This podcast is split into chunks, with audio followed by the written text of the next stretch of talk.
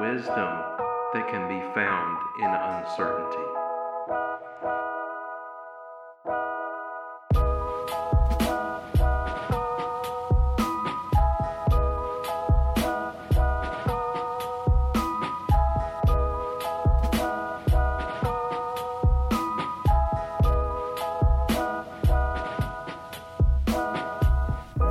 Welcome to A Farther Room.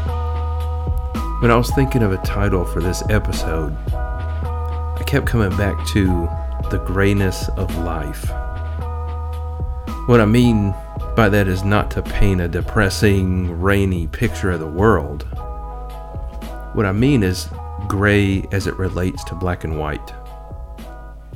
Every year that goes by, and the more time I spend thinking about big issues in life, the less certain I am about some things. Some people would say this is a bad thing. People are supposed to become more certain as they live out their lives, not the opposite, right? Yet, one thing you'll pick up about me is I often gravitate towards ideas that are against the grain. I'm willing to entertain ideas that are not the mainstream and are counter to what a lot of people think. I have tried to perfect the art of being open to the idea I might be wrong. That's not something that's very comfortable. We want to be right. We want to have it all figured out, especially on major issues and topics that are important to us. We have a lot of passion about them. And we will fight and scratch and claw to assert our position. But will we ever consider this simple question? What if I'm wrong? I'm here to tell you something that I think now more than ever before. There is wisdom that can be found in uncertainty. That's one theme I think will be fairly consistent on this podcast. If you're not sure, it doesn't always mean you're ill informed. Sometimes being unsure can mean you have carefully weighed out all sides to an argument. You find there is merit to more than one of those arguments, and you don't feel there's a clear cut answer one way or another. We want to have things black and white in life a lot of the time. Life is simpler and more predictable that way. We want to say there's a rule book for everything or an easy set of principles to follow for each life situation. And I'm here to tell you that that all encompassing rule book does not exist. There's something to be said for the need to evaluate and decide on a final position. And one thing we'll get to is how to go about doing that. That's one thing we're kind of driving at with this podcast.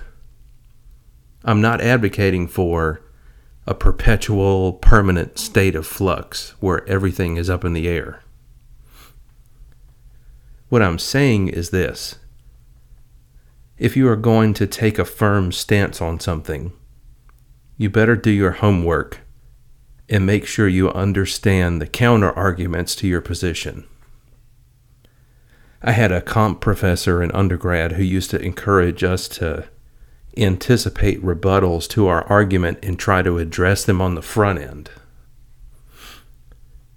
That's a pretty hot take. Good advice. It's okay to hear out people who don't agree with you. You can still be friends. It'll be okay. The other thing to note is people are constantly changing and compromising on their values. They will deny it, People will act like I'm crazy for saying that, but it's true. Here's an example it is wrong to steal. You shouldn't take things that don't belong to you. We have laws in our society that implement that view. Well, what about a guy who is starving and doesn't know where his next meal is coming from?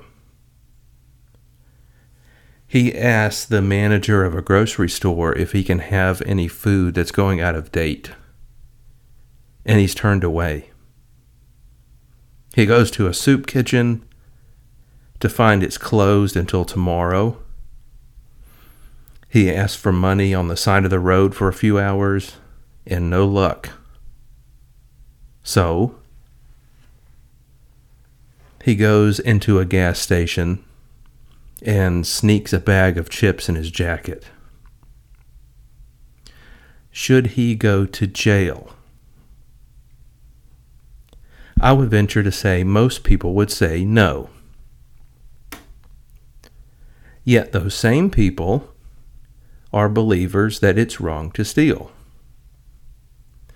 The circumstances of life matter. It is very difficult to apply a one size fits all principle or set of regulations to all scenarios. They almost always will fail in the right course of events. So, what am I advocating for? This type of commentary isn't very popular sometimes because it seems to create more questions than answers. What's the bottom line? There are times in our lives when we need to be certain, but we just can't bring ourselves to it. We may doubt a certain idea or a certain course of action. I'm here to tell you it's okay to be in that in that situation. There is very little in life that is black and white. A lot of it is shades of gray. And we are left trying to navigate that uncertainty. I enjoy listening to debates on YouTube when I'm driving to and from work. I listen to debates on a lot of stuff. One I can remember was a Munk debate, M U N K, Munk debate between Michael Eric Dyson and Michelle Goldberg on one side, and Jordan Peterson and Stephen Fry on the other. It was a debate about political correctness. I can remember a couple of quotes from Stephen Fry in that debate, really summarizing well the point I'm driving at. He said towards the end of his um, final argument or final statement. I believe one of the greatest human failings is to prefer to be right than to be effective. He also said, It's a time, I think, for really engaging, emotionally fulfilling, passionate, and positive doubt. The take home lesson is the greatness of life is not something that we should be afraid of. It's something we should embrace and take on as a mission. We can navigate it much better if we occasionally evaluate where we are, evaluate if our current trajectory is the right one, and evaluate the knowledge we are able to gather from others. This is the starting point for a lot of our discussions. We do have to ultimately decide sometimes. There are certain subject matters that do not lend themselves to fence riding. I'm not against having a strong position. I just want us to have that skill, that art of self criticism and asking ourselves, what if I'm wrong? Where am I vulnerable on this? What is it about my ideas that needs to be shored up? That's the name of the game.